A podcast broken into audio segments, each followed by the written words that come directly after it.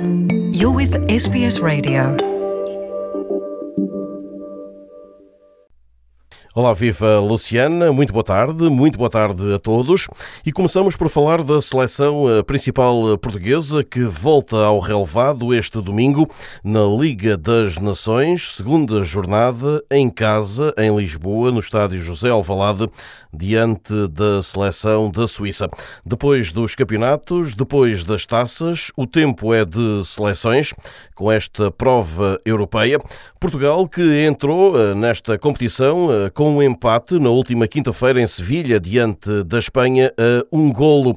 Fernando Santos, o selecionador nacional, eh, recorda que ambos os conjuntos queriam vencer este desafio em terras espanholas. Nos primeiros minutos tivemos ali alguma dificuldade, mas depois penso que a partir de 7, 8 minutos, 10 minutos, o jogo começou a ficar muito equilibrado. Depois, na segunda parte, entramos melhor, claramente entramos melhor. Acho que é um resultado que, olhando para ele, não é bom nem mau para as duas equipas. As duas equipas queriam ganhar e, portanto, nem é bom nem é mau. Cristiano Ronaldo foi suplente, o que já não acontecia desde 2017. O técnico português explicou que se tratou de uma opção foi uma opção, uma opção de gestão, uma opção tática para cada jogo e vai ser assim nestes quatro jogos.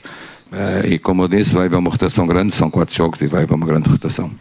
A UEFA anunciou que o árbitro para este Portugal-Suíça deste domingo será o israelita Orel Greenfeld. E a atenção ainda de Portugal, a Coreia do Sul, treinada por Paulo Bento e adversária da equipa das esquinas no Mundial do Qatar, foi goleada num particular frente ao Brasil por 5-1 em Seul.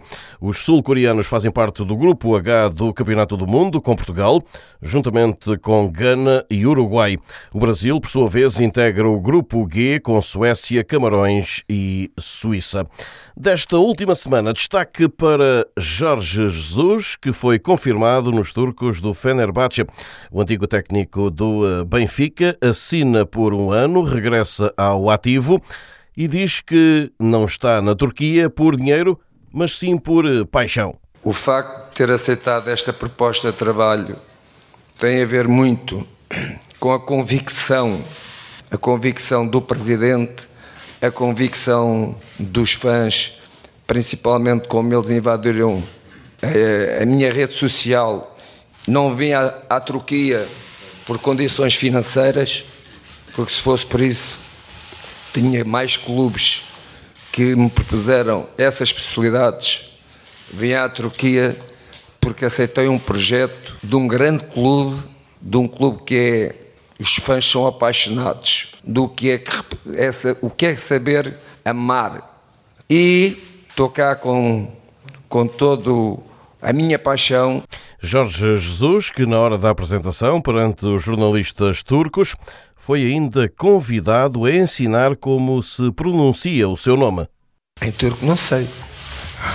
Türkçe'de nasıl telaffuz edilir bilmem. Se for em, se for em inglês, pode ser Jesus. Em português? em português. Uh, Jorge Jesus. JJ. Esta é então a terceira experiência de JJ no estrangeiro, depois do Al Hilal na Arábia Saudita em 2018-19 e do Flamengo no Brasil em 2019 e também em 2020. Também Carlos Carvalhal volta a emigrar. O ex-treinador do Sporting de Braga assinou pelo Alvada dos Emirados Árabes Unidos, depois de experiências na Grécia, Turquia, Emirados, Inglaterra e País de Gales. Carvalhal está de regresso aos Emirados, precisamente onde entre 2013 e 2015 foi coordenador técnico do Al Ali.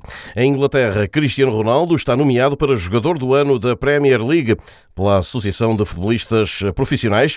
O internacional português já ganhou, recorde-se, a distinção em duas ocasiões, em 2006-2007 e em 2007-2008.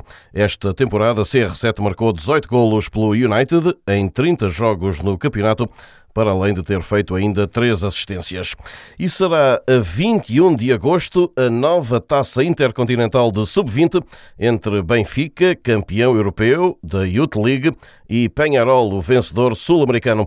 Um jogo marcado para o estádio Centenário em Montevideo, anunciaram a UEFA e também a Comebol. Em África, Angola entrou a vencer na fase de qualificação para o Campeonato das Nações Africanas de 2023, que será jogado na Costa do Marfim. A seleção orientada pelo português Pedro Gonçalves bateu a República Centro-Africana por 2-1. Mebala, ex-académica de Coimbra, e Gelson Dalla, ex-Sporting e Rio Ave, apontaram os golos dos Palancas Negras. Por cá, no mercado, o presidente do Sporting de Braga confirma que recusou uma proposta do Benfica por Ricardo Horta de 10 milhões de euros. Horta, que recorde-se, marcou pela seleção portuguesa no último jogo. António Salvador diz que nem sequer discutiu a proposta porque não pretende abrir mão do melhor marcador da equipa. Quanto ao jogador, Ricardo Horta, diz que para já está concentrado na seleção portuguesa. Agora estou focado na seleção em, em demonstrar o meu futebol, aproveitar cada minuto.